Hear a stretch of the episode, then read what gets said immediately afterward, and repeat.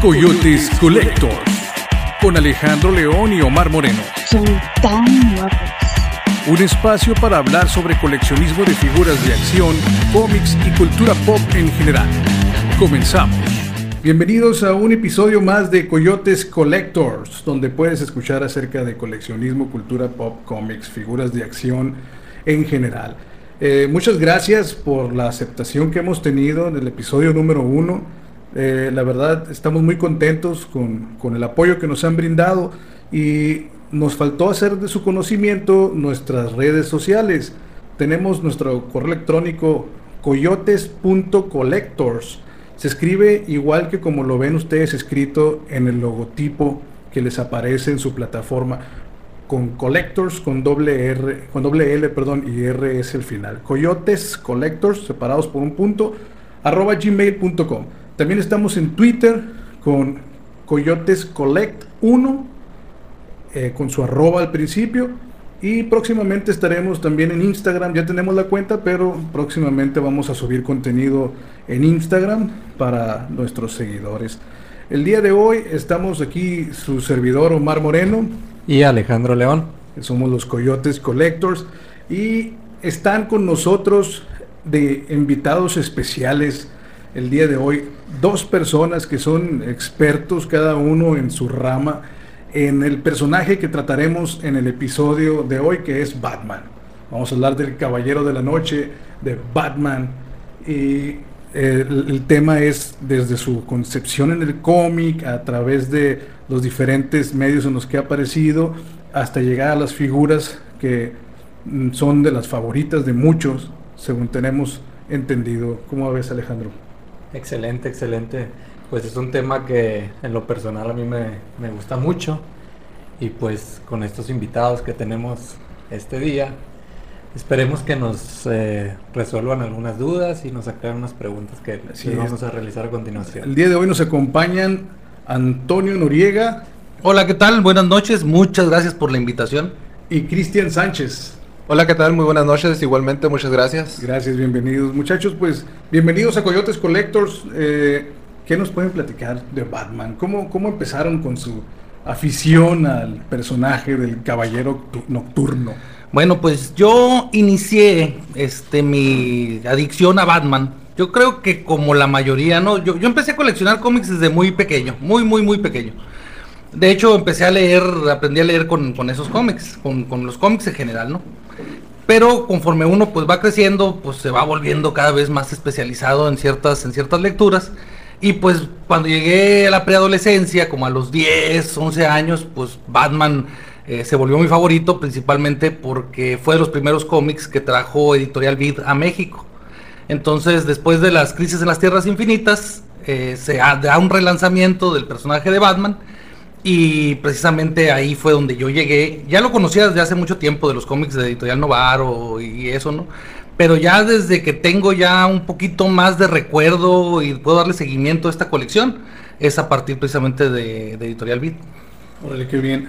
Oye, y pasaste, bueno, eh, ¿fue el único cómic que coleccionabas? ¿Comprabas más cómics? ¿Fuiste no, fan? Yo coleccionaba de todo, de todo, o sea, todos los cómics de superhéroes que pasaban por mis manos y que llegaban a la librería, este, yo los compraba. Eh, debo decir que viví cinco años en, en un pueblo en Sonora, en Moctezuma, en la sierra. Entonces ahí llegaban a una farmacia y yo semanal o quincenalmente o mensualmente iba estaba dándome vueltas hasta que encontraba los cómics y lo que llegaba eso compraba. Ok. Y Cristian, ¿qué nos platicas tú en tu experiencia? ¿Cómo llegaste a hacerte fan del personaje de Batman? De hecho, realmente fue una historia muy curiosa porque el primer superhéroe que vi fue eh, Superman, por mi papá más que nada, porque él creció viendo las películas de Christopher Reeve. Yo estaba viendo películas con él y realmente me gustó. Pero de repente me dijo, ah, ¿sabes qué? Te voy a poner otra película de un amigo de, de Superman, ¿no? O sea, estoy hablando que yo tenía como 5 o 6 años. Y me pone lo que es el Batman de 1989. La, en cuanto la vi dije, wow, ¿qué, ¿quién es él? Ah, pues mira, él es Batman, es amigo de Superman, me dijo. Y así fue cuando yo lo conocí realmente a Batman y yo le dije, fíjate, cinco años, seis años, ya me dijo, le dije a mi papá, papá, no hay ningún problema que, a mí ya no me gusta Superman y me gusta Batman. Y él con una risa nomás me dijo, sí, me dice, no hay ningún problema. Entonces, del paso de la película, lo como yo descubrí más a Batman también fue con la serie animada. Batman, la serie animada de, que pasaban en, la televisión, me acuerdo. Uh, esa me entretenía por mucho, mucho, mucho tiempo. Y ya fue cuando yo fui descubriendo lo que es en cómics, pero ya adentrándome más al nuevo 52 y ya más a lo actual y en videojuegos también, ¿no? Lo que es la serie de Batman Arkham, que es de hecho mi serie favorita. Así fue como yo conocí al, al, al Caballero de la Noche. Qué interesante, fíjate, me llama la atención como un aspecto pues, generacional. Tú hablas de tu llegada al personaje con Batman de 1989, que para otras personas que ya tenemos algunos inviernos más, fue apenas la materialización del personaje que conocíamos del cómic y que nos había quedado a deber la representación. Yo sé que a muchos les gusta, pues te tocamos el tema, el Batman de Adam West, ¿verdad? Pero yo nunca me sentí contento ni satisfecho como fan con, con el Batman sesentero, pachanguero, bailador de Adam West, ¿no? Y, y el Batman del 89 fue como la reivindicación de, de la figura del murciélago en, en las en las películas con actores reales, ¿verdad? Porque ya habíamos tenido otras representaciones. Platicando un poquito más del origen, ¿qué, quién- qué nos puedes contar, Antonio? Sé que tú te machacas el personaje muy bien y cuéntanos. El, el surgimiento de Batman muchos lo conocemos, ¿verdad? Pero sí quisiera escuchar. eh, Antonio es psicólogo, es psicólogo y tiene un, un- un fundamento que a lo mejor nos puede contar sobre el origen de Batman y por qué es como es. Bueno, am, primero que nada yo quiero decir algo, ¿no? Todos los Batman son hermosos, todos. O sea, el Adam West, el Christian este, Bale, este, cualquiera que me pongas, todos los Batman son hermosos para mí. Ah, Ben Affleck también. Sale. Este no es mi interpretación favorita, pero es un Batman y ya dije, son hermosos.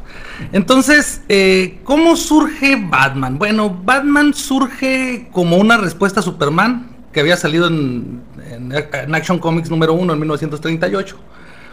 Y eh, un año después, en ese tiempo DC Comics no se llamaba DC Comics, se llama National Comics.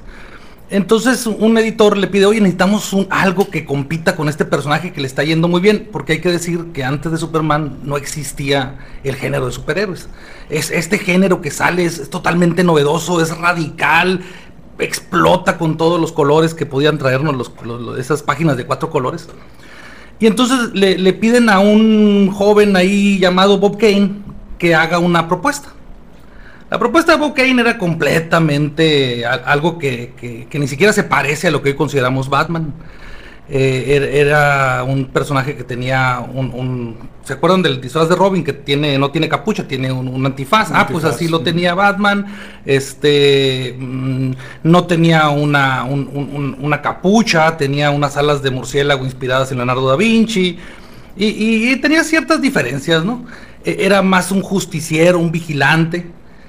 Pero el vato no era buen dibujante. O sea, Bob Kane era muy mal dibujante. Entonces se, se pastichó así, se fusiló algunos cómics de.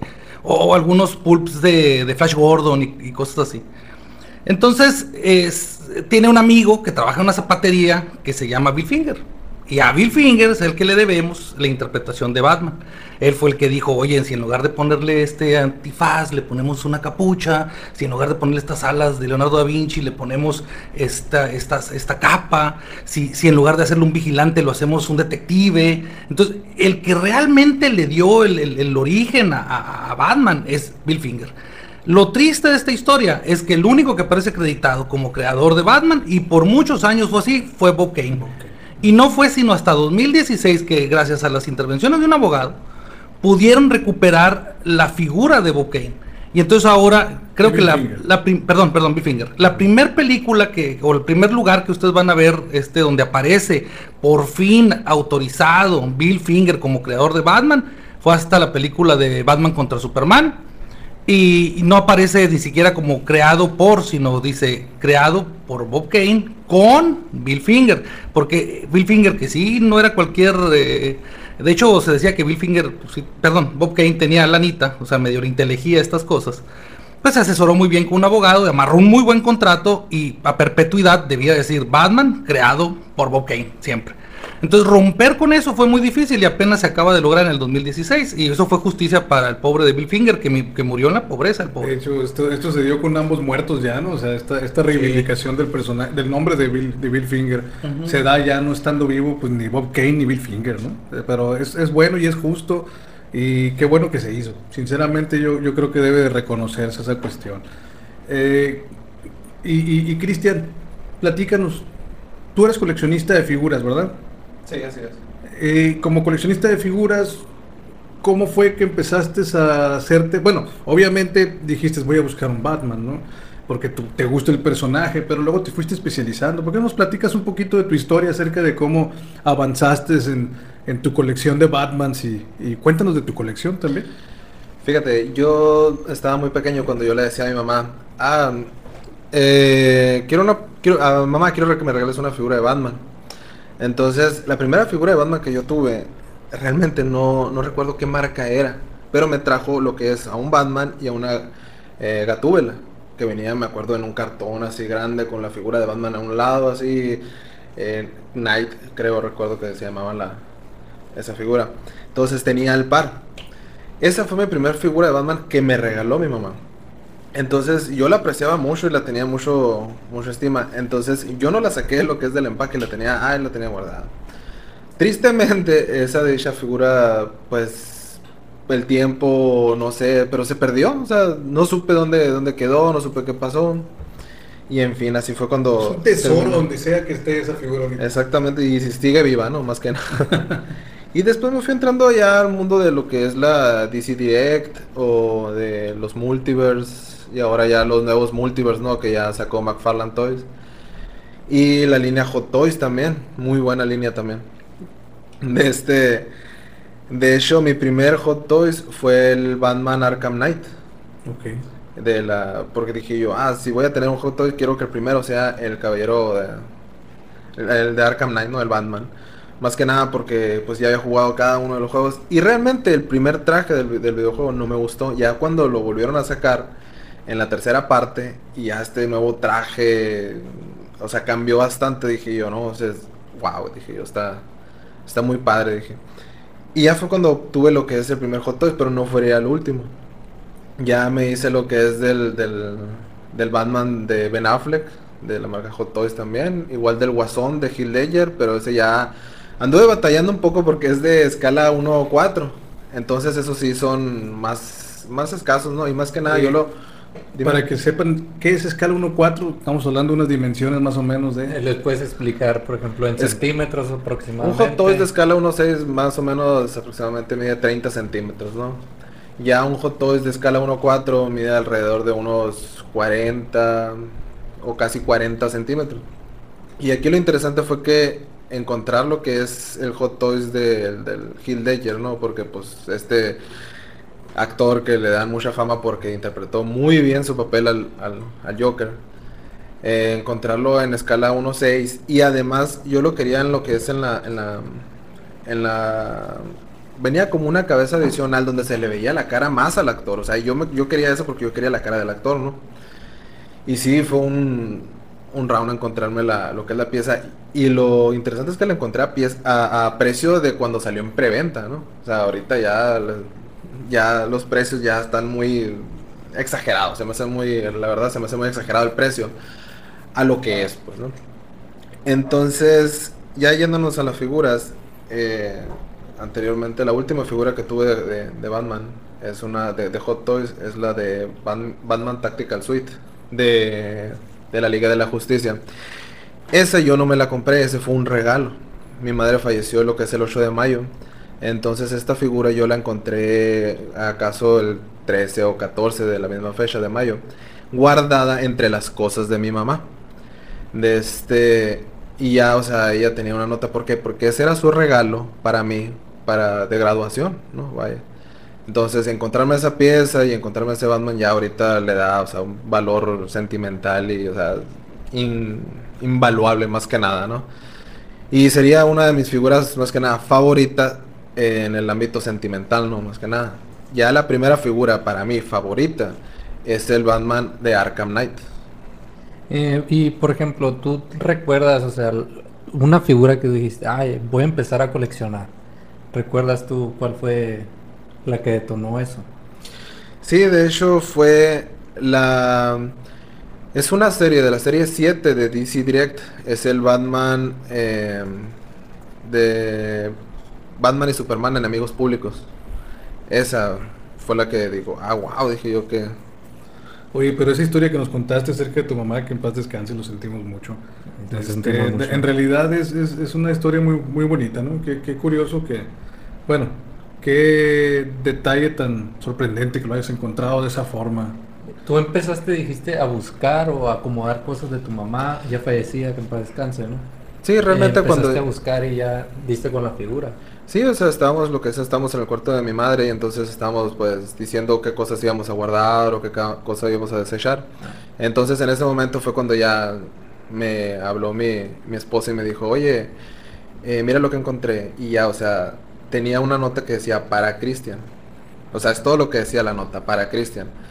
Entonces ya, o sea, ya fue cuando la agarré y, ¿sabes? O sea, la, la atesoré mucho, pues, o sea, No, fue... pues, no es para menos, obviamente. Exactamente. Me imagino yo que próximamente la pondrás en un acrílico, igual que las estatuas que tienes allá en tu casa. De hecho ya la tengo en la, en la vitrina ahí que, que fue un, un show haber encontrado la vitrina y traérnosla.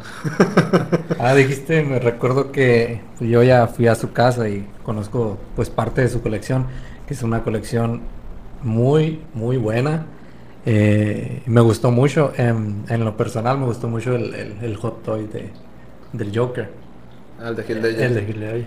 Pues, Yo creo que podremos subir a nuestras redes por Twitter y por Instagram algunas fotos que nos puedan hacer llegar de sus colecciones, ambos, para complementar el podcast con un poco de imagen de lo que están escuchando nuestros fervientes seguidores a través de esta, de esta plataforma que nos están escuchando.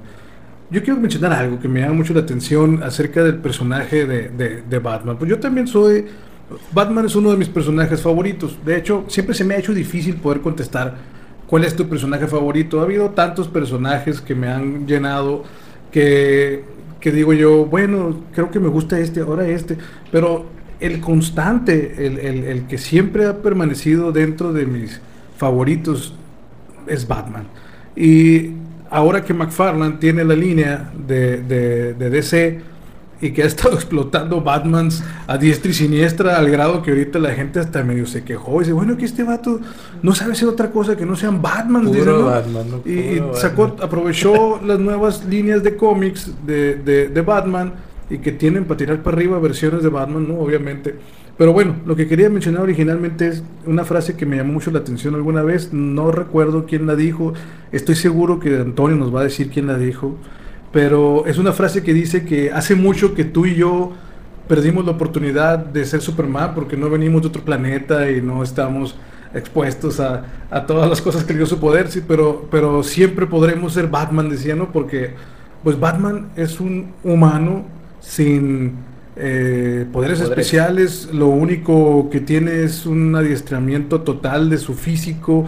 Obviamente su poder más chingón es ser millonario, ¿verdad? Disculpen mi francés, pero es, multimillonario. Yo creo que eso es uno de los principales poderes, porque si no fuera así, eh, no sé qué estaría haciendo. Pero además de, de- de lo que lo motiva a ser Batman, a Bruce Wayne, y de los millones que le permiten tener la tecnología para desarrollar, creo que es cierto esa frase donde dices tú, si, si te dedicas y te cultivas y llegas a ser un atleta al máximo, además de lo que ahorita mencionaba Al- Alejandro con, con señas que dijo ahorita, su inteligencia, ¿no? Porque Batman es, es un personaje que destaca por su, por su inteligencia. De hecho, mm, también nos puedes platicar, Antonio, yo creo, a qué, en qué momento se le, se le empieza a manejar como el detective. ¿no? O sea, primero lo veías como Batman y el hombre murciélago, y de repente ya era el detective, ¿no? Bueno, para contestar, no sé cuál, con cuál empezar, ¿no? Pero Échale todas ahí. la, la- la primera es de dónde viene la frase que mencionas. Mira, no la recuerdo con exactitud, pero lo que tú dijiste sobre que siempre volvemos a Batman es una. Se lo recomiendo ahí para que en sus redes sociales, si le ponen una buscadita, cualquiera que nos esté escuchando, pongan la opinión que tiene Stephen King sobre Batman. Y él es el que concluye precisamente esto. Siempre tendrá Batman un lugar en mi corazón. Siempre volvemos a Batman. Entonces es muy probable que eso que tú escuchaste lo hayas leído en el escrito de Stephen King. Es un escrito muy bien redactado, muy padre como Stephen King escribe. Este, eh, que le dedica a Batman. Entonces, eh, échenle una, una buscadita, les va a gustar. Eso por un lado, ¿no? Este, la segunda pregunta, ¿cuál era? ¿En qué momento se le empezó a llamar detective? Ah, no? sí. Eh, en ese caso, Bill Finger, ya que desde los primeros números de Batman, ya le llamaba en 1940, ya era un detective. O sea, ya era un detective. Pero desde que quedó más plasmada en el inconsciente popular, así, en el inconsciente colectivo, muy probablemente fueron las historias de Neil Adams en los 70s, cuando crea una figura que se llama Ra's al Ghul. Entonces, Ra's al no le llamaba Batman, le llamaba detective. Entonces, siempre que se refería el detective, el detective, el detective. Entonces, muy probablemente de ahí viene la popularidad de considerar a Batman como el detective. Aunque el rasgo detectivesco, porque estaba fuertemente inspirado también en Sherlock Holmes, pues siempre lo tuvo, ¿no? Sí, te iba a comentar, fíjate, es cierto, Ra's al Ghul es el que he visto que casualmente siempre le llama el detective, ¿no? Y, bueno, hay una serie de, de villanos que tenemos también para Batman, para para arriba. Eh, ¿Coleccionas también figuras tú como de villanos de, de Batman o te enfocas solamente en Batman, Cristian? De hecho, más que nada, se el- para ser un gran héroe, pues necesita sus villanos, ¿no? Entonces, los villanos que tengo en la mente, así pues obviamente en primer lugar es el Guasón. Ya en segundo lugar lo que viene siendo el Señor Frío, eh, Clarface, eh, ¿qué otro se me viene a la... a la- El pingüino, Pingüino, Dos Caras, el... la Poison, la Poison Ivy. Ivy.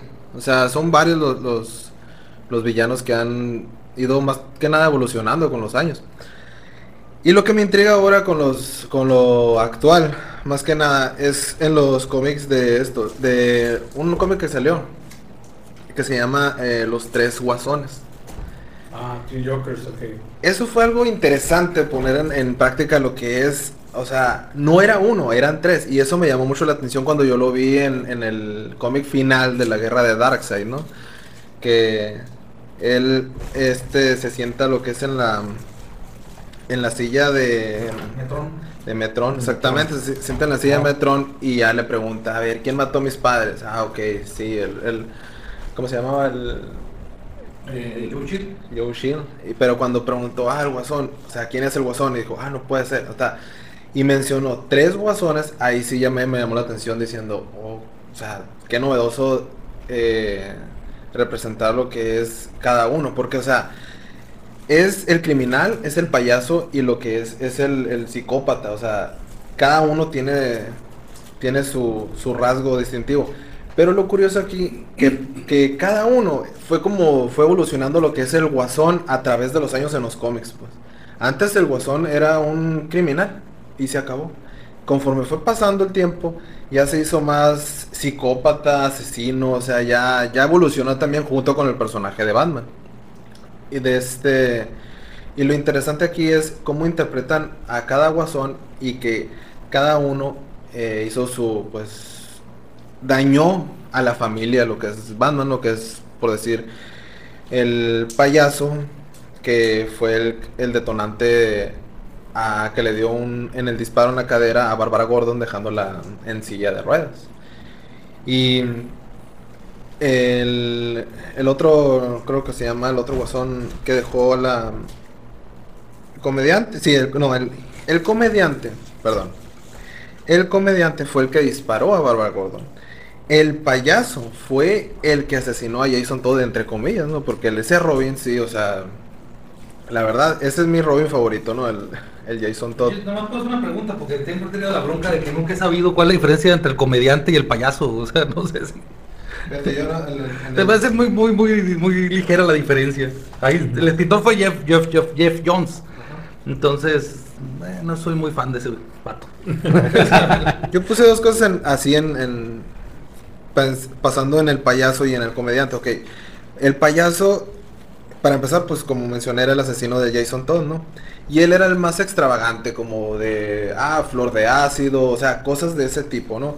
El comediante era como la esencia real que vemos hoy en día con el, con el guasón, o sea, psicópata y disfrutaba infringiendo el dolor en los, en, los seres queridos, más que nada. O sea, son rasgos que se diferencian muy poco, pero sí, sí llegan a notarse el cambio, ¿no? O sea, de hecho hay un cómic donde el comediante, yo digo que es el, el comediante porque era como, le- como lo diferencian así de tipo psicópata, donde asesina a la esposa del comisionado Gordon. La asesina y la deja eh, tirada, la deja tirada encima de un, de, de un montón de bebés.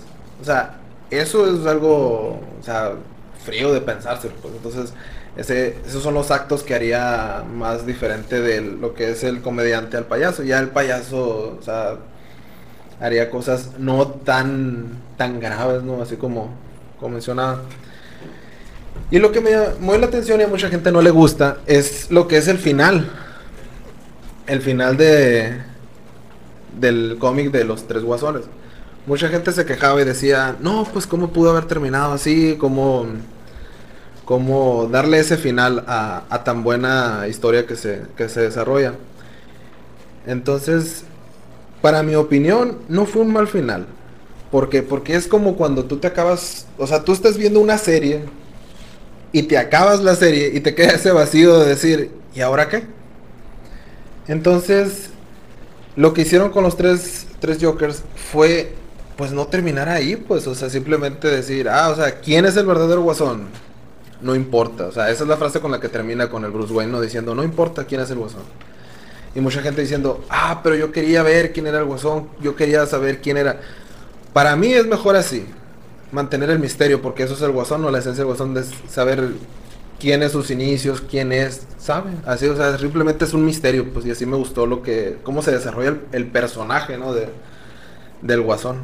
Sí, es muy interesante porque, bueno, las historias se han tendido a ser más complejas conforme los lectores se han vuelto más exigentes o maduros, ¿verdad? Porque si recordamos las historias de los cómics en general, de, de la época dorada del cómic, se, parecían historias muy sosas, ¿no? Muy, muy simple, muy simplonas, muy, muy de aventura, mm, ¿cómo se puede decir? Que, que podías, ¿no? Saber qué es lo que iba a pasar o, o tenía una moraleja muy sosa. Y ahora ya se tocan temas más escabrosos, más, más oscuros eh, eh, en los cómics. Y, Batman ha tenido su, su buena dosis de esa oscuridad.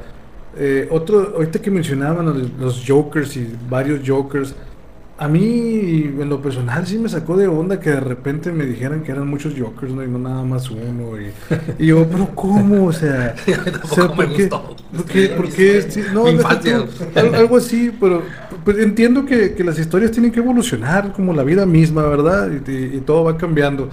Pero, sinceramente, de repente como que, así como pasó en el mundo Marvel, de que de repente todo es Venom, todo es Venom, todo es Venom, todo fue venomizado, eh, Venom Deadpool, Venom perro, Venom dinosaurio, es que sí hay, o sea, el Venom tiranosaurio Rex y cosas, ahora acá en el mundo de ese todo es Joker, Robin Joker, tres Robin Jokers, el Joker que ríe, que se viste como Batman, eh, el gas que jokeriza a todo el mundo y, y los vuelve, no sé, siento que, que eso no pasó con otros personajes. Y, y se me hace bien, bien, bien llamativo. No sé qué quieras comentar al respecto, Antonio. Con respecto a lo de que mencionas, bueno, es que eso corresponde a una historia muy particular. Ha sido una historia muy polémica porque es, es un escritor que personalmente no, yo no empecé siendo fan. Yo les dije, empecé a coleccionar cómics de Batman desde muy pequeño. Tengo ahorita más de 40 años, tengo 47 años para ser exactos. Entonces empecé desde muy pequeño, tengo años coleccionando Batman. Y cuando llegó este escritor, que es Scott Snyder, eh, publicó La Corte de los Búhos, empieza con un ron que se llama La Corte de los Búhos y dije yo, "Ah, adiós, o sea, hasta aquí llego. Mucha gente tiene sus fans, a mucha gente le gusta La Corte de los Búhos, yo compré el ómnibus, lo tengo guardado porque soy así, me, a veces eh, me odio a mí mismo. Tienes tu máscara de la corte de los búhos. ¿no? Eh, no, fíjate No, que no. no. Había Eh, uno, un sí, cómic, ¿no? que venía. Sí, sí, ahí anda. No soy tan fan, no soy tan fan. Entonces, eh, ese escritor, posteriormente, eh, por cierto que es un protegido de, Stephen King, Este, posteriormente, este cuate va puliendo sus historias de Batman y logra sacar historias muy, muy buenas, que se las recomiendo ampliamente, pero te tienes que soplar primero, después de su año cero, yo creo que mejora. El año cero tampoco soy muy fan, pero ya empieza a mejorar. Pero ya después escribe esta historia que les digo es muy polémica porque no a todo el mundo le gustó, les pareció ridícula, les pareció risible, pero me encantó que empezó siendo este Batman Metal. Ah, sí, sí, sí. Entonces la premisa era muy sencilla, o sea, existen, así como existe un multiverso, que luego platicamos si quieren todo lo que quieran sobre el multiverso en DC, que es un desmadre. no porque sea malo el concepto del multiverso, sino porque DC se avergonzó durante muchos años de ese concepto. Entonces al avergonzarse de él no sabía qué hacer, lo regresaba, lo tiraba, lo volvía a poner y entonces era un, ese es un desmadre. Entonces, eh, así como existe un multiverso, dijo, también debe de existir un multiverso oscuro. Y en ese multiverso oscuro, el más malo de los malotes, pues es el Batman que ríe. Entonces, esos multiversos oscuros, que son el multiverso de antimateria, desaparecen en segundos. Esa es la lógica. Entonces, eh, para no desaparecer, el, Joker que ríe se va por esos multiversos rescatando antes de que esos universos colapsen a un montón de Jokers malvados, o Batmans malvados más bien, Batman malvados este, y los enfrenta con la versión de Batman que conocemos. O sea, es este Batman y, y contra toda esta multitud de Batmans de diferentes Como si no tuviera suficientes enemigos ya Batman, ¿no? Todavía le trajeron enemigos de multiverso. No, y siendo el mismo, o sea, siendo Batman mismo, o sea, Batman contra Batman. Entonces era muy interesante, muy padre. Y la forma en la que lo resuelven al final es con una anticrisis, que es un pinche desmadre también. Perdón por mi francés. No te avientamos en PG-13. Tú empezaste. Oye, eh, sí, porque a mí yo recuerdo los eventos de hora cero y, y me causaban crisis existenciales, ¿no? Bueno, qué curioso. No, no, no, no tanto, pues, pero eh, re- me reescribían la historia y, y sé que después hubo nuevos horas ceros y después estuvo el asunto este de, de- de las... Ah, no, a lo mejor me estoy equivocado. Hora cero es DC, ¿no? Crisis, en las Tierras Infinitas También es DC. es DC también. Entonces, eh, ahí es donde ya, cuando ya dije yo, una vez que tocas el, el- el- el espacio-tiempo y las dimensiones, ya todo es posible. Ya no necesitas nada más el, el what if famoso como, o, en este caso se llamaba Elseworlds, creo, Ajá, en, en- DC era en DC, ¿verdad? Y, y eso le permitió que más que nada era la, la necesidad de muchos creadores de presentar al mundo sus versiones e ideas e interpretaciones de los personajes que todos conocemos y amamos. Y, y, por ejemplo, sé que algunos de ellos no han gustado mucho y sé que otros se lo han tomado muy personal cuando les han alterado sus a los personajes que, que tanto aman y quieren. ¿Han tenido alguna desilusión en ese sentido como fans de Batman? No sé si quieras empezar tú, Cristian, y luego ya pasamos con Antonio. Fíjate que desilusiones así por el personaje, hasta ahorita ninguna. O sea, Nada, algo que hayas dicho tú, esto que hicieron con este personaje, nah. Así de que se pasaron con él. Eh, serían películas y todavía no ha salido y no lo. Ah, sería sería eh, en eso, ¿no? En- o sea, en- y más que nada, no, no criticando lo que es el personaje, sino el traje más en sí, ¿no? Eh, lo que es la película de Robert Pattinson. El único ahí, el, el único problema. No ha salido la película, yo no puedo criticar lo que es la película. Simplemente puedo criticar lo que veo y en lo personal el traje es lo único que digo yo, ¿sabes qué? En él no me gusta, no, no, no. Inclusive. Aunque me encante el personaje, sabes que no disfruto ese, ese atractivo visual de ver al, al- al personaje en él, pues, ¿no? De hecho, te, inclusive con el- lo del traje, que dices ahorita lo del traje que no te convence. Estaba leyendo ahí eh, como una crítica, o no sé si era crítica, pero alguien dijo que tuvieron que retrasar la, lo que es la película para que el, el actor, Robert Pattinson, ¿no? eh, pues aumentar unos kilitos más porque no el traje no no no daba el ancho pues o sea como que le quedaba medio guango me entiendes Sí. y ocupaba ocupaba Sí, de- meterle más a las de harina pues Y fíjate, o sea, y de hecho es lo mismo, o sea, vamos a suponer que realmente llega a la condición física que, que es Batman, pero aún así, si sigue teniendo esa máscara, no, no... o sea en teoría la, la máscara no te convence máscara, también es lo Sí, que único, está ¿eh? medio raro Y como todo el mundo dice, o sea, es solamente ese traje de presentación, una vez que se desarrolla la trama, ya el traje ese se desecha y viene otro nuevo traje, así como lo que pasó con Christian Bale, ¿no? Que el primer traje era como un traje así más que no se rígido, que no se puede mover, pero se veía bien. Como ya el de la después, primera película de Batman. Sí, como el de Tim Burton. Tim Burton, así como de caucho, ¿no? Así. Ajá. Y ya después cuando lo cambió, pues ya, o sea, ya podía, en la película te das cuenta que ya puede men- moverse para los lados, voltear, ver, o sea, ya es más disfrutable el traje, pues. ¿no? Más articulado, ¿no? Igual La se pasa con las tecnología- figuras. ¿no? La tecnología te va dando esa movilidad.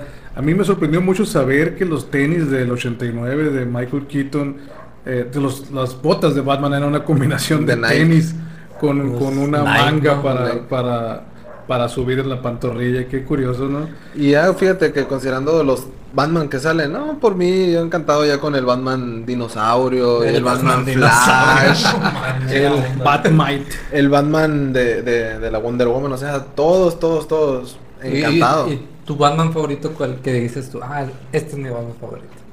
Eso no se pregunta a un, a un fan de Batman, no se puede ir sobre una... Bueno, pues tu Batimóvil, ¿cuál es tu Batimóvil favorito? Ah, el Batimóvil favorito, pues no, yo creo que ya me quedaría con el Batimóvil de, de Arkham Knight. Ese sí me... Es el Batimóvil favorito, ¿no? De, Y aquí a nuestro Está bien, está compañero, bien. ¿cuál sería tu Batimóvil favorito?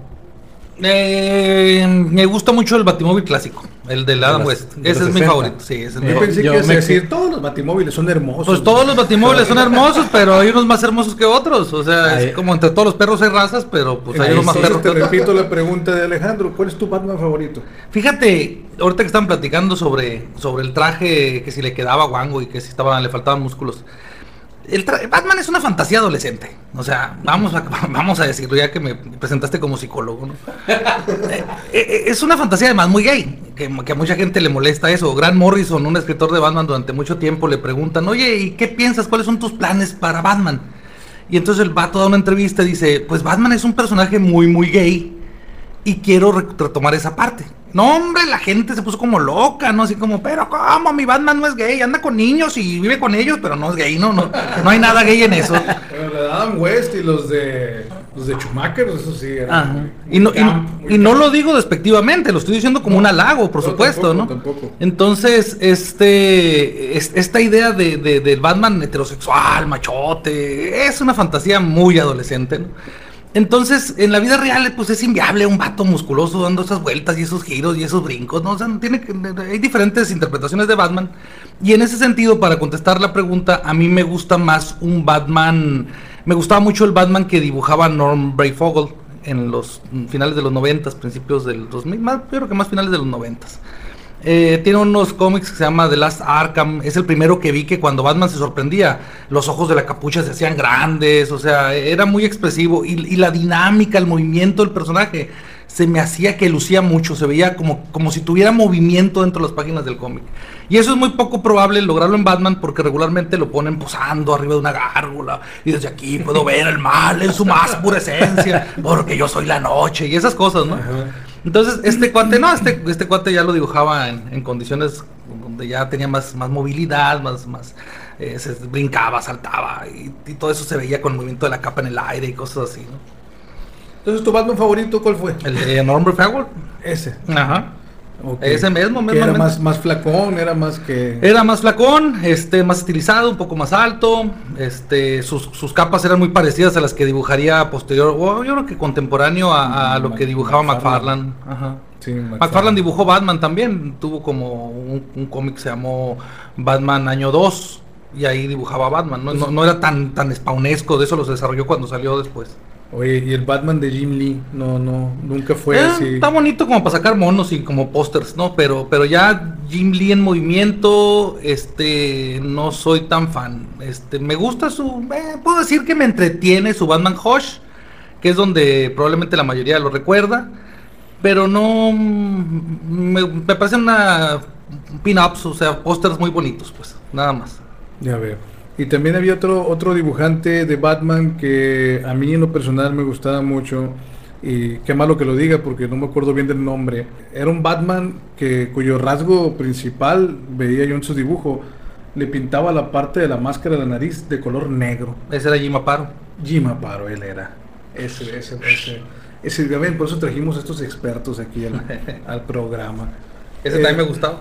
Órale, sí, ese, tenía su, su, su estilo suave de los cómics. Y de hecho ahora mucho critican a Batman, ¿no? O sea, porque están criticándolo en el sentido de que está dejando de ser eh, detective, así como estamos diciendo, o sea, que ah, está luchando contra Darkseid, un oponente con la fuerza de Superman y le gana, o sea, todo el mundo está criticando todas esas eh, nuevas opciones de pelea que le dan a él y está dejando poco a poco de ser lo que es el detective que se le conocía en sus mejores tiempos, ¿no? Como quieran. Así como ahora el dibujante creo que se llama Azarelo, ¿ves? El que dibujó los yo creo que es Azarelo. No, No, lo siento. no. no. Sí, hay uno que se llama Azarelo. Azarelo con el... Él es el escritor, ¿eh? Ah, ok. Yo estaba bajando el, el que hace el Batman Damage. Es este. es- es- no es Damage, es, es Dam. Dam. Ah, ok. Pero no me acuerdo cómo se llama. La. Esos fue- fueron tres cómics y ahí en esos tres cómics se presenta pues más oscuro, más interesante y ahí no está peleando con pues o sea, nada relevante extraterrestre fuera de otro de otro universo, ¿no? Vaya. Oye, Cristian, pregunta peligrosa si está escuchando el programa tu pareja. Libermejo. Eh, Ah, Libermejo, exacto. ¿Cuál es la figura más cara de tu colección? ¿Qué, ¿Cuánto es lo más que has pagado por una figura de Batman y cuál es? Eso no sé. La pareja de Cristian, por favor, deje de escuchar en este momento. Y esto es todo por hoy, no, de- Una que me heredaron, tienes que decir. es una- La que te regalaron, ¿no? Sí, eh, fíjate la que me encontraron. No, fíjate. Yo siempre he tenido, tenía el sueño de tener una estatua de Batman. Siempre, siempre desde que la vi. Y dije yo, yo quiero Estatua, Tema. define una estatua de qué tamaño, de qué estamos hablando. una estatua de unos 50 centímetros más o menos. Yo le calculo Más, como más. unos 60 mide las que tienes, güey. Y Mm. tienes dos. Y tengo... Muchas gracias, compañero. ¿Y? De este, yo te quería dos figuras. O sea, regresando otra vez a lo que es el, el- el videojuego de Arkham, ¿no? Yo quería lo que es la estatua de, del- de Arkham Knight y el de Arkham Orígenes. Entonces decía yo, no, pues por cuál me voy primero. Bueno, me fui por primero por la de Arkham porque me salió en su tiempo más barata de lo que está ahorita, ¿no? Entonces, ya que la tuve, ya fue lo, lo, lo intrigante, fue el envío, porque una vez cuando, cuando alguien hace el envío dices tú, ay, ¿cómo me irá a llegar? O me, llegar, me irá a llegar la figura, o me irá a llegar un kilo de... de- De ceniza ahí, ¿no? De- sí, o sea, sí. ¿qué será? Entonces dije yo, bueno, pues me voy a arriesgar. Y sí, o sea, me fue perfectamente bien, me llegó la figura bien, ahí buscándole a ver qué... Y no, todo perfecto. Entonces dije yo, ¿sabes qué? Para ya concluir con las estatuas, porque ya la- era la marca Prime 1 Studio, se llama. Es una marca ya ahorita que realmente es exagerado los precios. Compré el Batman de Arkham Origins, la edición eh, especial que venía con la máscara de Deathstroke. Esa me costó 27.500 pesos. Ay. Así. Y, y ahorita está mucho más cara, ¿no? O sea, obviamente. Pero ahí lo aproveché y dije yo. Y también lo. Y esa, fíjate, la figura la compré por Mercado Libre. Qué loco está. Entonces, o sea, todo eso es decir. Ahora sí, venía yo con la, con la sensación, ay, me va a llegar un saco de frijol, un saco de arroz, algo me va a llegar, dije yo. Y no, o sea, cuando la abrí, o sea, la, la emoción de verla ya armada, eh, ¿y ahora dónde la pongo? o sea, porque esas figuras decir, no, no quiero que le pase nada, o sea, en vez de ver el precio decía yo, no, no quiero que le pase nada. Es, Entonces, es resina, ¿verdad? Es, es, ¿qué Sí. es? Resina Pintada, pintada, ajá. O sea, decía yo, no, no quiero que le pase nada, pues ahí me ves buscando muebles, o sea, eh, ya me fui a buscar figuras de Batman a, oye, un mueble ahí, y que pudiera soportar lo que es el peso, ¿no? De la, de la estatua. Y tienes dos. Y tengo dos, pero no valen lo mismo, ¿no? No, Una no des tu dirección aquí en el podcast para que no vayan a... Oye, pero qué, pero qué fregón, ¿eh? Qué fregón que tengas una colección tan, tan de lujo, vamos a llamarle. Me imagino yo que no estabas casado ahí o ya estabas casado. Sí, ya Cuando- tengo 10 años casado. Cuando estabas casado, compraste la figura Sí. entonces. Uy. Sin miedo. Oye, Toño, tú coleccionas figuras también, ¿verdad? Pues sí, pero no de esa cantidad. Oye, ¿y y cuál es tu, tu, tu figura favorita de Batman? Si es que tienes una Fíjate que qué bueno que lo preguntas porque yo a mí me gusta mucho DC Comics, yo me gusta mucho es mi, mi, mi editorial favorita DC. y no, no tengo figuras de Batman. No tengo figuras de Batman. Yo colecciono mucho Nos o disculpamos, coleccionaba. cancelamos este presente podcast en este momento. No, no, Ah, ahorita, es cierto, es ahorita la voy a salvar. No, es broma, es broma. Entonces, este, yo coleccionaba, me gusta mucho coleccionar eh, personajes más serie B o no tan populares. Entonces me gusta mi siniestro vestido de linterna verde. Este, tengo este Animal Man, o sea, tengo, tengo personajes que tal vez no son tan, tan populares como Batman. Pero dentro de las colecciones de Batman colecciono más villanos, o sea, tengo más Jokers. Oh, ok. Y tengo a Alfred, tengo Batimóviles. Entonces, pero de Batman, Batman tengo bien poquitos. O sea, probablemente sean Funcos. Los que, Qué sí curioso, tengo, que me regalan mis alumnos, ¿no? Recuerdo que usabas mucho, de hecho, tu, tu seudónimo de algunas cuentas y correos siempre fue Joker. Sí, Más desde que Batman. Desde que surgió el internet, sí. Porque tenemos aquí, para los que nos están escuchando, aquí mi compañero Coyote, Alejandro, le dicen el Batman. El Batman, así es. Y acá a Christian también le dicen el Batman, pero acá tenemos al Joker, fíjense. Ya pero es experto, fíjate, por eso es experto en Batman. ¿Qué, qué, qué más sentido que eso no podemos tener, ¿verdad? Es un Joker que sabe todo de Batman. Cierto, güey. Sabe todo de Batman. Está obsesionado con él. Y por ejemplo, eh, vamos a hablar un poquito de los de los de los gadgets que tiene eh, que el superhéroe.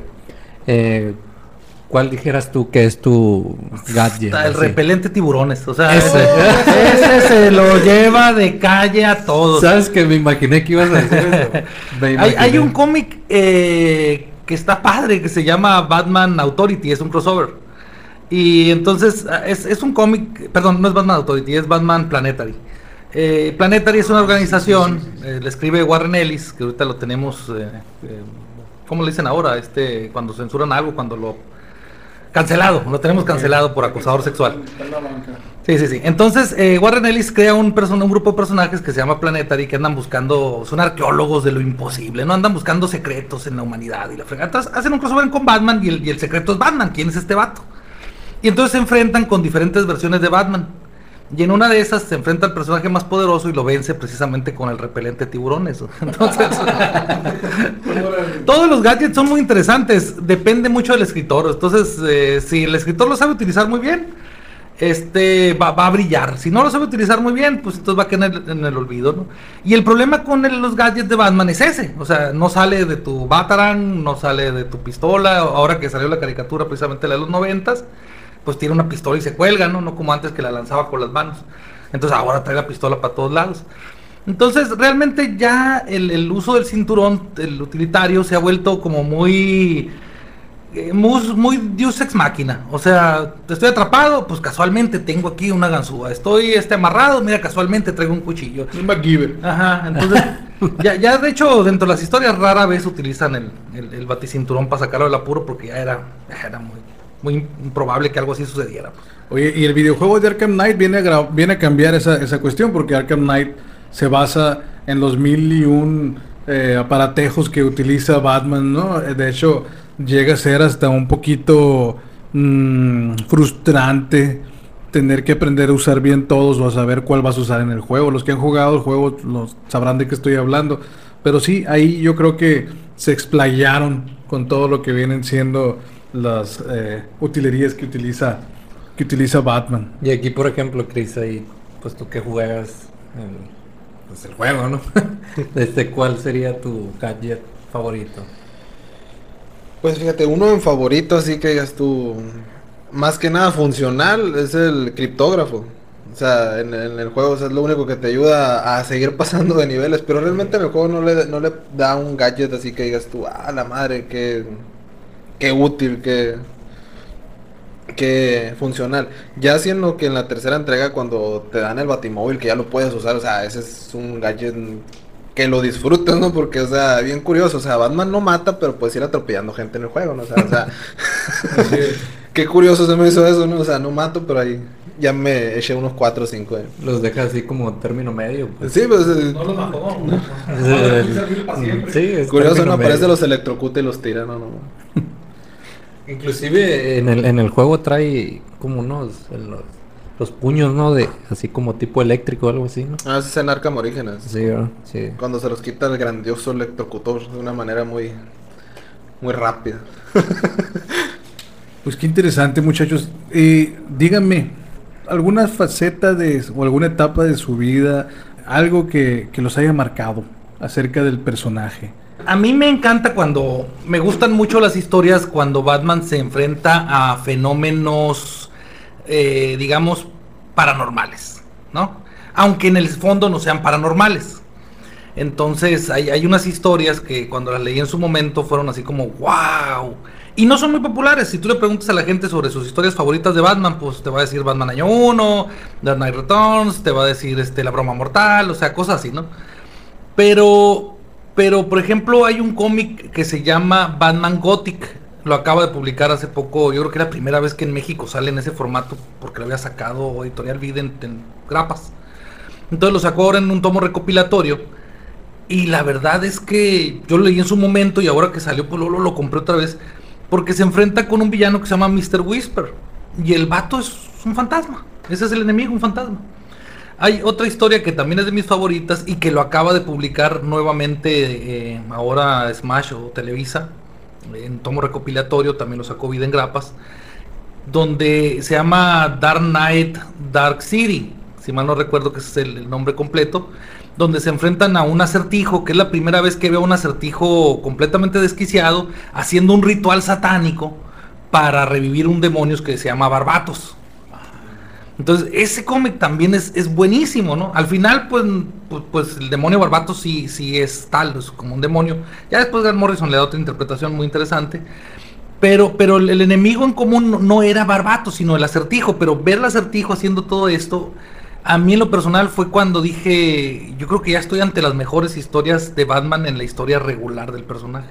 Entonces a mí eso personalmente me, me, me marcó satisfactoriamente. ¿no? Qué bueno, fíjate.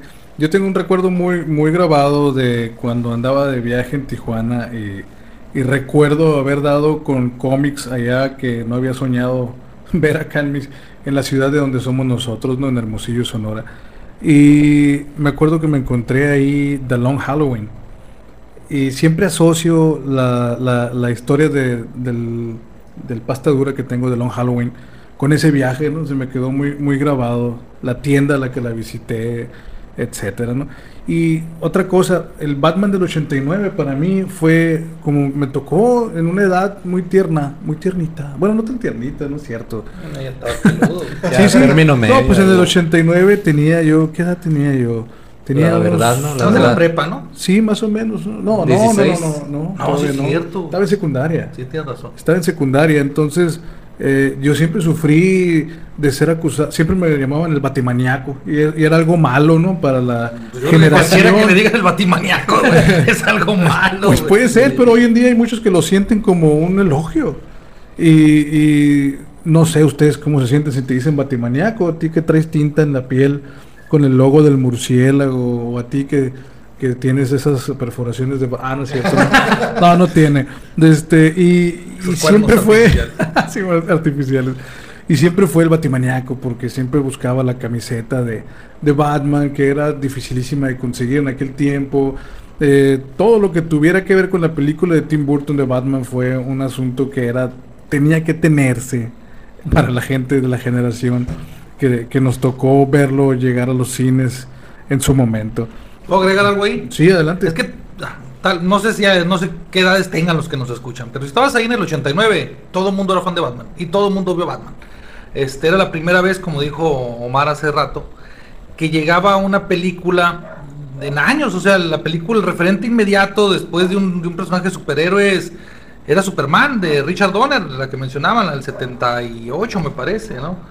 Entonces, eh, cuando llega Batman en el 89, se vuelve un referente obligado para los cómics, como Superman lo hizo en su momento.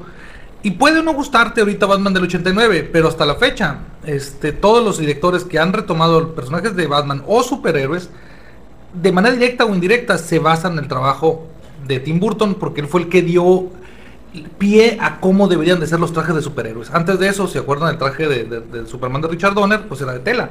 Y, y, hacerlo de esta manera, incluido Zack Snyder, que lo acaba de sacar, todos ellos están basados en el trabajo de Burton. Es cierto.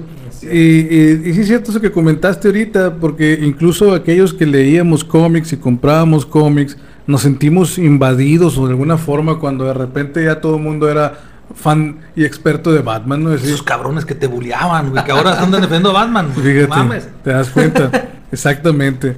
Y, y luego también recuerdo cómo había mucho eh, escepticismo acerca de la figura no tradicional de, de Michael Keaton, ¿no? Para interpretar un personaje de acción que en ese tiempo estaba marcado por personajes como Stallone, Schwarzenegger o el, o el Drago, ¿no? El de, ¿Puedo decir algo más? Sí, perdón, sí, es que, adelante, es adelante. que- perdón, no quiero ser intrusivo, pero No, pues, adelante, ¿para qué me estamos invitan? Para que si ya saben cómo me pongo, ¿para qué me invitan? Este, nada más porque quiero recalcar eso que está diciendo Mar, es muy importante. Miren, cada vez que va a salir un Batman nuevo, es un caos. Antes no había internet. Este, ahora traemos al pobre Battinson, no ha salido ni la película, lo traemos a Carrilla, y tenemos foros, no, no queremos a Battinson, queremos que regrese Batflex, y no, no vamos a ver sus películas, y que no sé qué, bueno, bueno, bueno, siempre que ha salido una película de Batman, el saber quién va a interpretar al personaje, siempre ha sido motivo de polémica, y ya lo dijo Mar, cuando sale Michael Keaton, ni los ejecutivos lo querían, Tim Burton tuvo que defender mucho la, la- la elección de ese actor y lo eligió principalmente por cómo se le veían los ojos. Esa fue la elección. Entonces le maquillaban los ojos y le ponían el traje arriba, entonces se le veía oscuro. Y la mirada, es cierto, era una mirada muy, muy seria. La mirada de Michael Keaton, si la recuerdan, pues es así, muy, muy, muy, muy penetrante, ¿no? Entonces, este, a raíz de eso, la gente le mandaba cartas a Warner diciéndole no queremos a Michael Keaton, está muy chaparro, no, no queremos a Michael Keaton, no es la figura de Batman. Había desde los que decían que necesitaba más estatura, más musculatura, hasta aquellos que decían es que no se parece a Adam West. Entonces, siempre la elección de Batman va acompañada de un escándalo, incluido la elección de sus enemigos, ¿no? Lo curioso aquí es que ahora, así como fue criticado el Ben Affleck, ahora lo están, ahora lo quieren mucho, ¿no? Y fíjate ahora con lo del, del- guasón de sí, querían al, al Jack Nicholson de regreso, eh, pero ya Nic- Nicholson a esa edad, pues ya. pero fíjate, el criticar a, más que nada la película de Batman, el actor es muy bueno, sí cierto, porque ha tenido otras películas y la verdad es muy buen actor. Eh, pero ya cuando se mete uno con el fanatismo de a la madre están haciendo Batman, están haciendo mi, mi Batman y yo no lo quiero ver así, eso ya es, es crítica, pues más que nada. Y se trata de disfrutar el personaje, o sea, realmente, ah, mira, o sea, es bien otro Batman. Así, o sea, yo menciono, a mí no me gusta la máscara, pero es todo. O sea, fuera de eso, yo, como muchos planean, quiero que digan, a cerrar muchas bocas, pues. Y es lo que quiero. Ojalá, y eso quiero. Quiero que cierren muchas bocas, incluyéndome la mía. Porque, pero lo único, como le digo, critico lo que es la, la, la máscara, ¿no? Ahora, la interpretación también de un buen villano, no sé qué piensas tú del, del Joker de Heath Ledger. Ah, pues es que el Joker de Heath Ledger es como el, yo creo que el, el personaje más alto que, que ha llegado a la franquicia, o sea, no me puedo imaginar. que la muerte le ha dado... No, no, no, no, no, no, ya esa polémica no la vamos a ver. Yo, yo realmente no me clavo tanto en esas cosas. Hay gente que dice, no, es que porque se murió, le dieron un Oscar. Pues no lo sé, o sea, se murió y le dieron un Oscar. O sea, no, no, no hay manera de saberlo, a menos que estemos en otro universo donde Ledger no se haya muerto y podamos investigarlo. No, no me desgasto mucho en eso.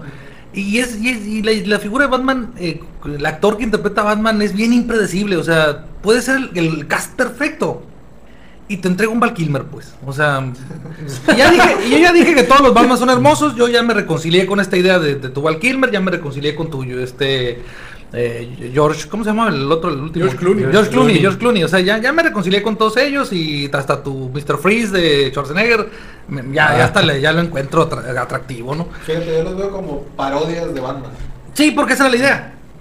Esa era la idea. La, ide- la idea era que fuera una parodia, porque ¿cuál fue el problema? Hizo Tim Burton Batman y luego hizo Batman Returns. Y en Batman Returns, pues resulta que los juguetes en McDonald's no se vendían. Entonces la gente se quejó, los, los- los- los patrocinadores, y dijeron, necesitamos que regrese una historia menos oscura, porque si se acuerdan de, de- de Batman Returns, es, es una historia mm, pues un tantito feita de ver para un niño. O sea, Sí, ¿no? el Muy- pingüino muy era grotesca o... eh, el, los- be- el beso con el taser. Batman es- está sexualizado, le, le hacen tomas a la entrepierna para que se le vea que tenía un miembrote grandote, como Deja Batman tú, aún veo yo al pingüino y me causa una como, como desesperación ver al, pingüino. Por, digo, ay, se está ahogando, le hace falta el aire, no sé, o sea, ya- y más cuando ya se está muriendo, digo yo, a la madre, ponle silencio, o sea, el, el sonido se, está ahogando el pobre, digo yo, ¿no? Es, muy buen, es, muy buena interpretación, precisamente la de la de Danny DeVito. O sea, eso es lo que tuvo Tim Burton. O sea, le supo sacar provecho a los actores. Pero hay que decir que Burton no era fan de Batman. O sea, el vato no sabía ni madres de Batman. No, no sabía nada. Entonces yo creo que eso le dio una visión a la película muy interesante. Pues ya ves que el pingüino resulta ser hijo de pingüinos, lo adoptan unos pingüinos, o sea, nada que ver con... Porque en los cómics el pingüino es, es el último eslabón entre los mafiosos de Ciudad Gótica y los locos que asolan a la, la ciudad. Entonces es, la parte media, sigue siendo, es más mafioso que, villano loco, ¿no? Aunque a veces lo ponen como villano de Arkham. Entonces, eh, Tim Burton, pues digo, no, no, no era ni fan, o sea, no sabía ni qué onda, ¿no? Pe pero, pero después, como hubo esta queja de que no vendía juguetes, pues entonces había que hacer que se volviera más camp. Y luego traen a este nuevo director, a este Joel Schumacher, Schumacher, como dicen algunos. Y entonces hace un Batman más camp que cada vez se va haciendo más camp hasta que llegamos precisamente a la de Mr. Freeze. Y entonces, pues, Mr. Freeze es genial porque luego te dice cosas como, Ice to meet you. es cierto. Tiene Oye, muchos pues, juegos de palabras bien divertidos ya que le agarras el gusto. Pues bueno, muchachos, pues les agradecemos muchísimo su participación el día de hoy. Ha sido valiosísima. Espero que, que a los que nos están escuchando lo hayan disfrutado, les, haya resultado eh, agradable, haya aportado algo nuevo sobre el personaje a, alguien que a lo mejor no conocía o los lleve a, conocer más profundamente el personaje de Batman que hemos desarrollado hoy el tema eh, yendo y viniendo de, diversos puntos de vista pero pues como esto es un, una plática amena entre amigos es la manera sabrosa de, abordar el tema para nosotros. Y les recuerdo eh, tenemos nuestro correo electrónico nos pueden hacer llegar sus sus comentarios coyotes.collectors arroba gmail.com y estamos también en Twitter con eh, arroba coyotescollect1 y vamos a poner estas ligas en, en, en la información del podcast, de la descripción del episodio de hoy. Y por, por, el día de hoy, muchachos, muchísimas gracias Antonio Noriega y Cristian Sánchez por habernos acompañado esta noche. Pues muchas gracias a ustedes por invitarme. Cuando gusten, otra vez aquí estoy yo puestísimo. Tengo, te vengo manejando tu Batman, tu Superman, tu per tus personajes favoritos de DC. Cuando gusten, aquí estoy. Gracias. Gracias. Muchísimas, muchísimas gracias más que nada por la invitación. Ya saben, aquí cuando gusten. Muchas gracias, Cristian. Pues agradeciendo a los invitados del podcast del día de hoy. Esperemos que hayan aclarado algunas dudas para los, los escuchas y esperemos verlos pronto en otro episodio. Muchas gracias, yo soy Omar Moreno y Alejandro León. Coyotes Collectors.